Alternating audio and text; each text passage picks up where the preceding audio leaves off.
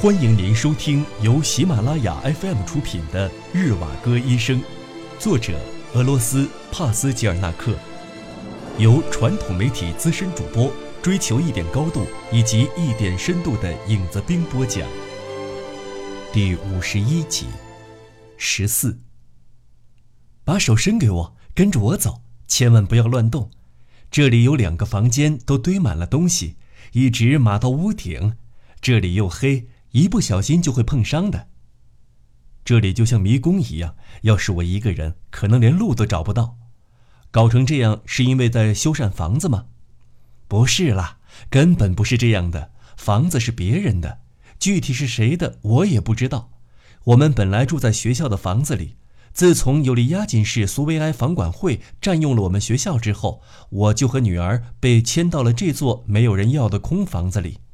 房子原来的主人把所有的家具都留在了这里，所以这里的家具多得不得了。但是我不贪恋别人的财物，就把他们留下来的东西都堆在了这两间空屋子里面。窗子也刷成了白色的。不要松手，否则您会迷路的。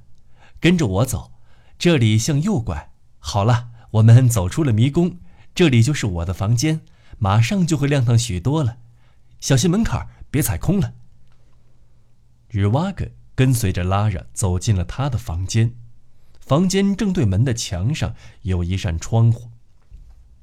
医生向窗外眺望，窗外的景色令他大吃一惊。窗外是院子、邻居的后院，还有河边的一块荒地。绵羊和山羊正在荒地上面吃草，羊身上长长的羊毛拖到了地上。就好像是敞开的皮袄大襟一样。除了这些羊之外，在荒地的两根柱子中间还有一块招牌对着窗户。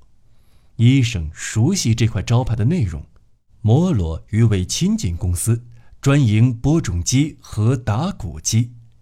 日瓦格看到了这个招牌，便向拉拉讲述了他带着一家人到瓦雷金诺的过程。此刻，她遗忘了人们说斯特列尼科夫是她丈夫的传闻，坦率地把自己在火车车厢里和斯特列尼科夫见面的经过告诉了他。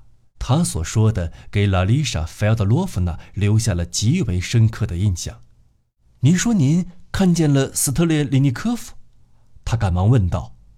我现在什么都不能告诉您，但是这件事情很重要，老天爷专门安排了你们的见面。等以后有时间了，我再把事情告诉您，您听了一定会大吃一惊的。听您的话音，我感觉您对他的印象还不错啊，是吗？是的，就是这样的。他完全可以不搭理我。我们路过的正是他镇压和毁坏过的地方。过去，我认为他就是一个粗暴的军人，或者是一个革命暴徒，但是这两类他都不属于。其实。如果一个人真实的样子和你的想法不太一样，是一件好事。幸亏他不是那样的人，否则他会受到谴责的。如果他不属于某一类人，不是其中的典型的话，那么他身上就还有一些作为一个人所不可或缺的东西，他就超越了自己，获得了一些可以永生的东西。听别人说他不是党员，是。看样子，我不觉得他是。他有什么讨人喜欢的呢？我觉得他灭亡是一定的，不会有什么好下场。他要为他所作所为付出代价的。革命党的可怕之处，并不是因为他们是干坏事的恶棍，而是因为他们完全失控了，就像是冲出铁轨的火车，太可怕了。斯特列利尼科夫也是这样的人，疯子一样的人。不过。他倒不是因为读了什么书，而是被自己以往的遭遇和痛苦逼成如此的。我并不知道他有什么不可告人的过去，但是我相信他一定有自己的难言之隐。他和布尔什维克的联手合作出于偶然，他们觉得他有利用价值的时候，还可以忍让他在一起合作；一旦他们觉得他毫无价值了，就必定会抛弃他并弄死他。他一定会和那些军事专家有一样的结局。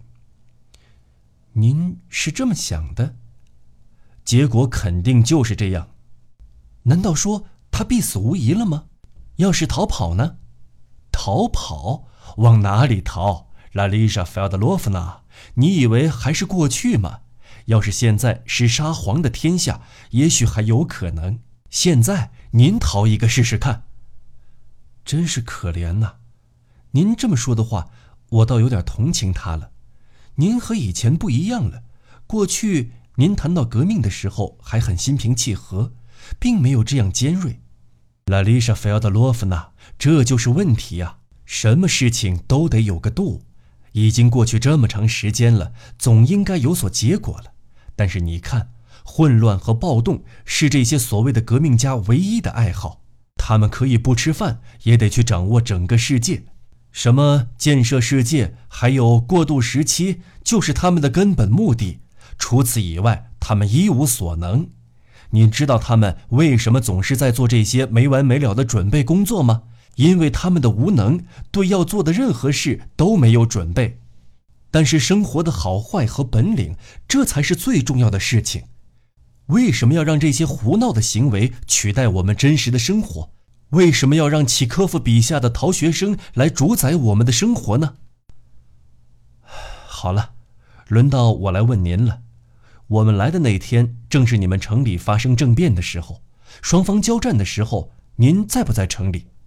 哦，当然，我当时就在城里，到处都是火，我们差点没把自己的命丢了。我刚才跟您说过，房子被炮弹震动的厉害，就在外面的院子里，现在还有一颗没爆炸的炮弹，太可怕了！抢劫、炮轰和所有的政变一样，一切可怕的事情都出现了。对这样的混乱，我早已见怪不怪，都快成为这方面的专家了。这已经不是第一次。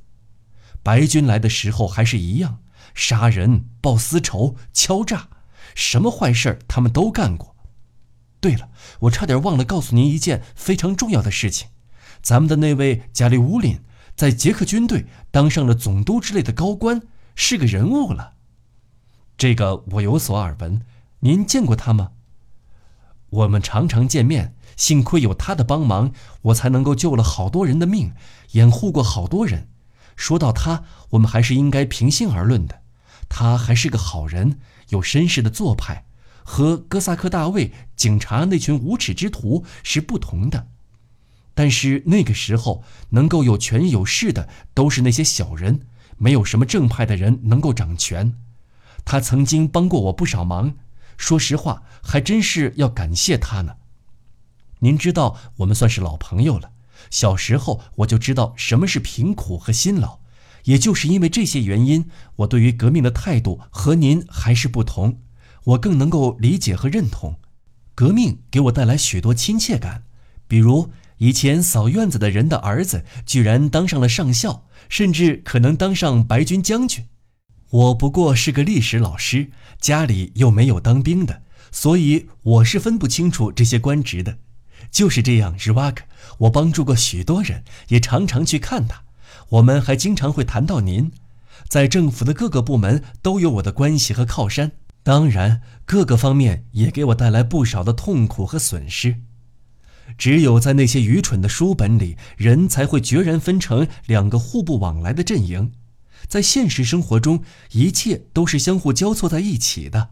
如果你想要在一生中只扮演一种角色，在社会上只占有一个位置，那么你只能是一个卑微下贱的人。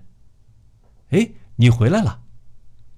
一个扎着两条小辫子的七八岁的小女孩走进房间，两只眼睛的眼角吊着，显得眼睛很小，透露出一副调皮的样子。一笑起来，眉毛就微微扬起。虽然他没进门前就知道家里有客人。但是他还是觉得有必要表现出惊奇，然后向客人行了一个屈膝礼，眼睛一眨不眨地盯着日瓦格，一点儿都不羞怯畏惧。只有从小在孤独中长大并会思考的孩子，才会用这样的眼神看人。这是我的女儿卡坚卡，请您多多关照。以前在美柳子耶沃的时候，您给我看过她的照片，居然都长这么大了，我都认不出来了。你怎么在家里呀？我还以为你跑出去玩了，我一点都没有听到你进来。我刚从墙壁窟窿里拿钥匙的时候，看到那里有一只巨大的老鼠，吓死我了！我叫着赶紧逃跑了。他说完，做了一个鬼脸儿，把两只调皮的小眼睛瞪得圆圆的，撅着嘴，就像是一条刚刚被钓起来的鱼。好了，你回你自己的房间吧，我要请叔叔留下和我们一起吃午饭。等饭好了，我再叫你出来。非常感谢您的邀请，但我还是要谢绝。自从我开始到城里看书，家里就改在六点吃晚饭了。我从来不愿意迟到，但是回去的路起码至少也得走三个小时，有时甚至要四个小时，所以我才早早的过来看您。非常抱歉，我坐一会儿就要回去了。那再等半个小时吧，可以。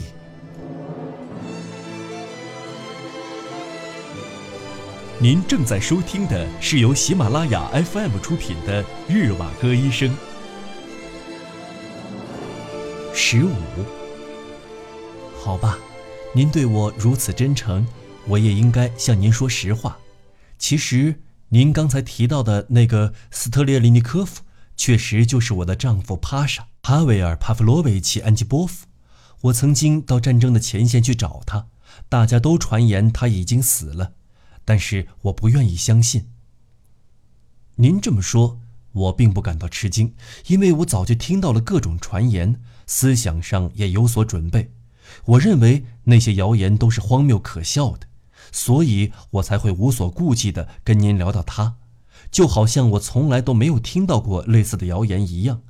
但是这些谣言太过荒谬。那个人我是见过的，我绝对不能相信你们之间有什么联系或共同点。日瓦格，可这一切都是真的。斯特列利尼科夫就是安吉波夫，他确实就是我的丈夫。我认同大家的看法，就连我的女儿卡坚卡也知道他就是他父亲，并且为此感到骄傲，就像其他革命者一样。斯特列利尼科夫是我丈夫的化名。他不得不用假名字生活和工作。他攻打尤利亚金的时候，炮轰这里。他知道我们就在这里，但是他怕泄露了秘密，从来也没有打听过我们母女的下落和安危。这就是他的职责所在。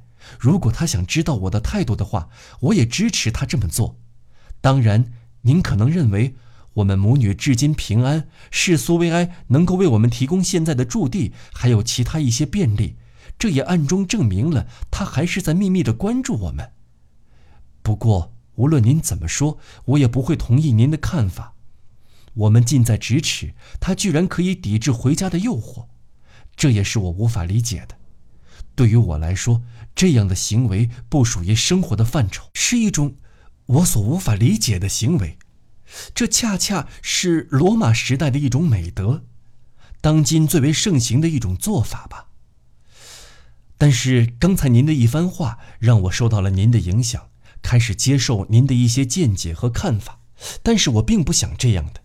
我们不是同道中人，在一些细枝末节上，我们的看法和理解也许是一致的，但是在大的原则和处事的态度上，我们还是互相敌对为好。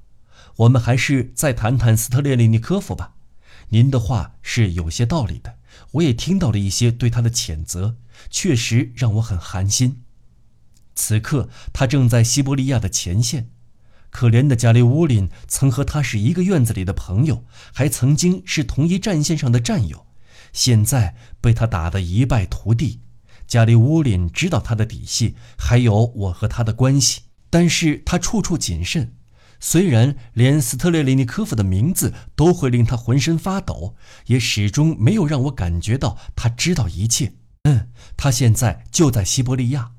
当他住在这儿的时候，他曾经很长一段时间都驻扎在这儿，就住在您上次见到他的那辆车上。我多么希望能有机会见他一面，因为他有时候会到司令部去。司令部就设在可穆奇的立宪会议军事指挥部里，一切都像是命运的有意嘲弄。司令部进门处的厢房，以前我每次有事求见加利乌林，他都在那里接见我。比如有一次士官学校的枪击事件闹得沸沸扬扬，士官们借口教官支持布尔什维主义，暗中伏击他们；还有残杀、屠杀犹太人的事件。我们都算是这个城里的居民，还同样都是脑力劳动者。我的朋友当中有一半都是犹太人。在对那些犹太人用卑鄙的手段进行残害时，我们除了愤怒、羞愧和怜悯以外，还总感觉到自己身处其中的尴尬，两面为难。就连那种同情都似乎是被迫的，那种虚伪令我非常不快。那些曾经把人类从对偶像的崇拜中解放出来的人，现在又开始为他们从社会的恶行里解放出来献身，他们自己却身不由己地忠实于那些迂腐的观念，无法解脱，无法超越自己的思想。他们没有办法融入于其他人之中，但是那些人的宗教基础都是他们塑造的。如果他们可以很好的理解那些人的话，他们之间应该是非常亲近的。也许迫害才是带来这种无意的致命的态度的根源，是带来这种众叛亲离的孤立状态的原因。但是这其中也还是有源自内部的衰朽所造成的疲惫。我并不喜欢他们那种类似嘲讽的自吹自擂，概念如此平庸，想象力如此匮乏。这实在令人不快，就好像老年人谈往事，病人谈自己的病一样。您是否这么认为呢？我倒没有考虑过这些。我有个姓格尔东的朋友，也有你这样的看法。所以呢，我就常常到那儿等候趴下，希望能够在他进出的时候与他见面。那间厢房以前是总督的办公室。门上现在挂上了控诉处的牌子，您应该看到了。那里是这个城市最美丽的地方。门前的花园广场是用条石一块块铺就的。穿过这个广场就是市立公园，公园里长满了绣球花、枫树和山楂。我和一些求见他的人混在一起，站在人行道上等着见他。我当然不可能去硬闯接待室的门，告诉他们说我是他的妻子。我们现在又不是一个姓，光凭良心有什么用呢？他们有他们的原则，比如说他的亲生父亲帕维尔·费拉彭特维奇·安吉波夫，过去是个工人，还曾经是政治犯，被流放到这儿。他现在就在公路旁的一家法院里工作，那里正是他流放时住的地方。那里还有一位他的老朋友吉维尔辛，两个人都是革命法庭的成员。你也许无法想象，作为儿子，连自己的父亲都不去相认，而他的父亲也觉得他这样做是应该的，一点儿都不生气。既然自己的儿子隐瞒了真实身份，那就说明不应该前去相认。他们都是木石之辈，毫无人性。整天只知道纪律、原则之类的东西。就算我能够向那里面的人证明我就是他的妻子，那又有什么用呢？这个时代，妻子管什么用？什么全世界的无产阶级改造宇宙，这些才算得上事儿。而一个妻子算什么？对他们来说，就是一只两条腿的动物，一只遭人厌弃的跳蚤。有一位副官出来询问我们这些人为了什么事情求见，时不时地放进去几个人。我没有说我的姓氏，只说是为了私事求见。结果你猜也猜得到，那位副官好像很怀疑的样子，上下打量着我，耸一耸肩膀，拒绝了我。所以我连一次都没见过他。也许你觉得他讨厌我们，不再爱我们了，早把我们抛到了九霄云外。其实不是这样的，我非常了解他，他恰恰是因为太爱我们了才这样做的。他是要把他在战争中所获得的所有荣耀、桂冠都盛放在我的脚下，为此他必须努力征服，载誉而归。他要让我们永垂史册，光彩照人，多么像个孩子啊！此时，卡坚卡又进来了。拉丽莎·菲奥德洛夫娜把女儿抱了起来，转着圈儿，挠着她的痒痒，亲吻她，然后又把他紧紧地拥入怀中。